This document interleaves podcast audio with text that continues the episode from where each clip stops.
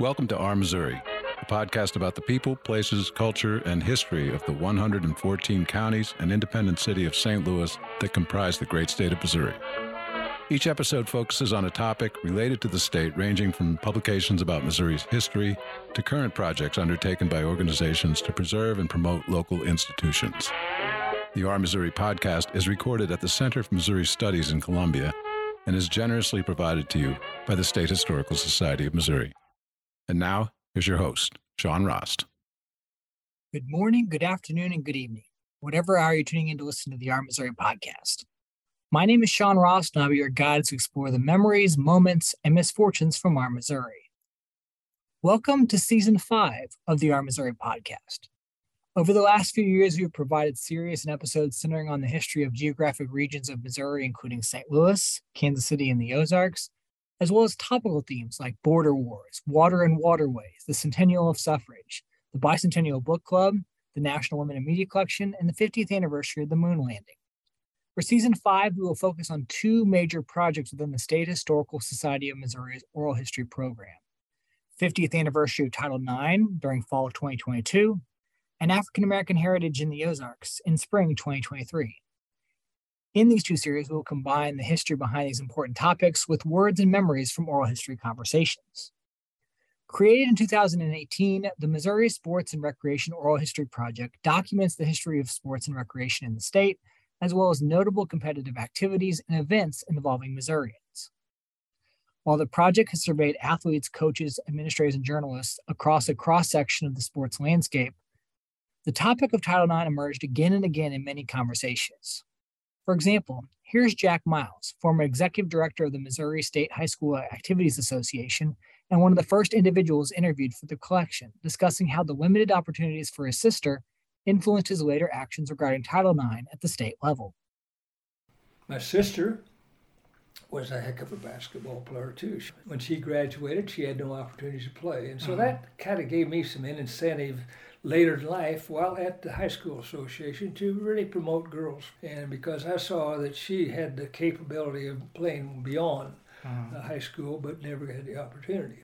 But it was more than Jack Miles' words that resound within the collection. Soon enough, the women who populated sporting spaces as athletes, coaches, and administrators added their voices to the story of the long struggle before, during, and after Title IX. Former athletic director Sally Beard remembered the day some of her physical education students at Missouri Southern State University showed up at her office. So in 1974, I was sitting at my desk and a group of young women walk in and say to me, We want to start a basketball team. Will you help us? And I said, Yes. And that answer that simple i think that's all i said i, I have in my mind's eye i i see that image of those girls coming into my office and asking for my help like it happened yesterday um, and my simple answer of i either said yes or i said sure i think i probably said yes changed the entire trajectory of my life. Uh, and what I what I had in my mind's eye about where my career was going to go changed in an instant. I didn't figure that out for quite a little while, but uh, it it changed things enormously. Virginia and George Gum discussed their efforts to create athletic opportunities on the softball field for girls in Maryville, including their own daughter. Our daughter was growing up and she was real athletic and she didn't you know they didn't have anything for her. So i said well we need to do something to help maryville get started in girls athletics. That's when we started the girls softball program. And uh, fortunately i mean the business we had great help i mean you know we had good help mm-hmm. so if we hadn't had the good help we would have it would have been tough to be able to do that but fortunately, we were able to have the best that there were. We started out Four. with fourth and fifth graders. Yeah. Second year, we went took the high school on, and the third year we had uh, fourth, fifth, and sixth, and seventh, seventh eighth, and, ninth. ninth. Or seventh school. and eighth it was, and then we had a high school team, and then at that same time we started a 13 to 15 year old team, putting part of them together, you know, to go to the state tournament. Sharing knowledge and memories and advice with the next generation. As Linda Dollar, Rhonda Ridinger, Reba Sims, and Mary Kay Hunter told. You know, I always tried to at least bring some of those stories to light. Um, and it bore the heck out of the kids. you know, but if you had them in the van, you had a captive audience, right? now, the, now they've got the earphones. in the back seat doing that. But you know, they got the earphones. About, hey, how lucky you are. Yeah. That you have an opportunity to do this, you have your education paid for, and to be grateful for something like yeah. that. And I was I was trying to plant a little seed about, and when you can, not next year, not in 10 years, but when you can, try to give some of that money back to the program so mm-hmm. it can keep going, you know, that type of thing. And of course, they're not, they don't really hear you then. Mm-hmm. But a, a lot of the kids come back, they're not kids anymore, but they come back and they, they tell each one of us yeah. what it what it was mm. like. And I know. They appreciate it. And it's so great to see the people that you've had as yeah athletes and that you've coached, and they come back and you see them, it's and what they've done and where they've gone. It's it's neat. Right. It really is. And where they were, and now where they oh, are. Well, I know. I knew her when, you know, but now and look she at her. Wouldn't listen to a thing I said. and here she is up here, the athletic director someplace. Yeah and Marilyn Moore's memories of her hometown and the opportunities that didn't exist. My hometown of Lebanon, Missouri, has 15,000 friendly folks. Uh, no recreational activities for girls back in my day, but boys had a little league baseball program, and we did go swimming at the pool often and to the movies for 10 cents admission. My brother had friends from school, he was four years younger, and they would come to our home because we had a huge cow pasture and we used it for our neighborhood football games and baseball games. And we had a basketball goal at the garage and played until dark often.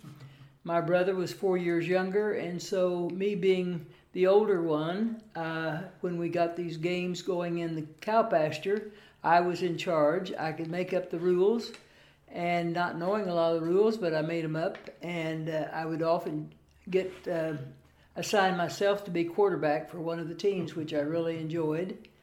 Um, one of the neighbors, as when they moved away, uh, their son played high school football, uh, high school uh, football in Kansas, and his mother wrote to my mother that uh, Ronnie came home last night from their game and he said if Marilyn Moore would have been our quarterback, we would have won the game. uh, the little league was for boys only, and my brother and I would ride our bikes about a mile to the ballpark. Uh, Bill was eight years old at the time, so I would have been about 12. And for practice, we would ride over there at the ballpark. And but I would have to just sit at the bleachers watching dreaming of being able to play someday like that. Uh, finally, a lady in town started girls softball summer league, and we played a few other towns around. And it uh, was one of the fondest memories of growing up that I actually got to play. In order to understand the stories and memories shared during the Title IX series, it is important to understand the history behind Title IX itself. While Title IX celebrates its 50th anniversary in 2022, the road to passage of this landmark legislation was fraught with challenges years in the making. The origins of Title IX lie in the Civil Rights Act of 1964.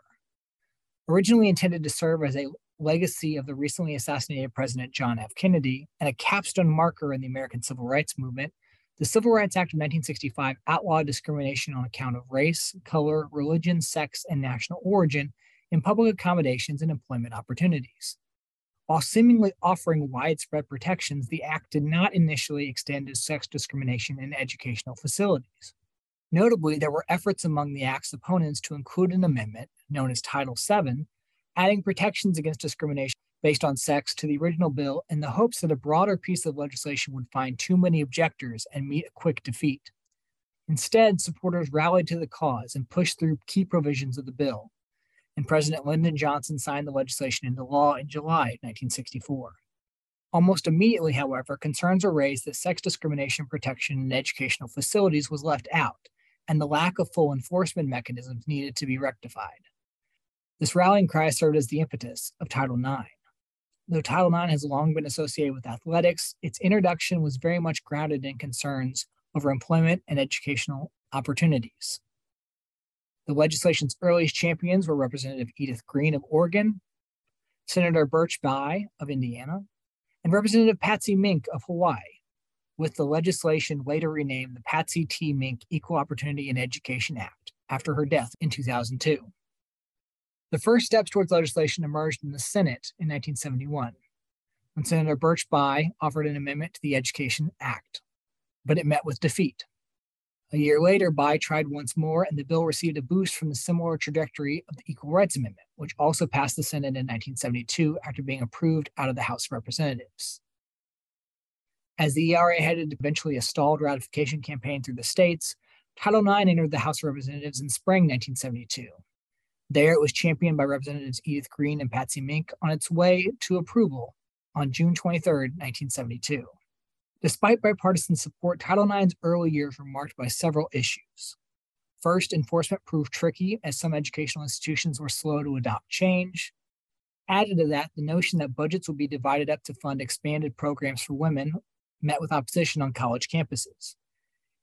In response to this opposition, Representative John Tower introduced an amendment in Congress to exempt revenue producing sports from key elements of Title IX.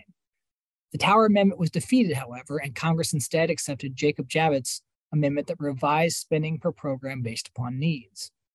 By 1975, the Department of Health, Education, and Welfare, known today simply as the Department of Education, issued guidelines for enforcement and regulations of Title IX. As the 1970s came to a close, though, the tug of war for control of Title IX compliance between athletes, administrators, conferences, and colleges continued and would continue well past the first decade of the law's existence but that's a story for later in the series. Over the course of the series, we will look not only at the politics of play and the critical activism before, during, and after the passage of Title IX, but also at the long road leading up to the legislation, particularly what educational and athletic opportunities and limitations existed for women prior to that era. Finally, we will bring the subject of Title IX into the present and look at its legacy in modern America, a legacy that's so important for so many, as Barbara Coward shared in her oral history. To be associated with a program and see it grow over 40 years and to see our women programs grow like they have and have had the success they've had over those four years has been, you know, extremely fulfilling for me. And uh, I hope that our women athletes don't take for granted, which I know they do. I did take for granted that it's always going to be this way because uh, uh, opportunities, unless you t- you you know take them seriously, sometimes can you know go away and uh, disappear. So hopefully they understand that it's a, is you know the opportunities were built on the backs of some very good people that had to go to fight for them. So uh, hopefully they understand that. I very much enjoy watching these young women athletes uh, go out and break the ceilings and do some outstanding things. Uh, I have doctors and lawyers out there that are former athletes that uh, uh I'm so very proud of. Teachers, they're so very proud of. People that have gone into the coaching profession, very proud of those those young women and what they've uh, become and the strong women that they've become. And I know a lot of it has to do with their participation in sports. Thank you for listening to the Our Missouri podcast. If you would like to learn more about the podcast, including past and future episodes, information about guests, and upcoming events, please visit our website at shsmo.org forward slash our dash Missouri.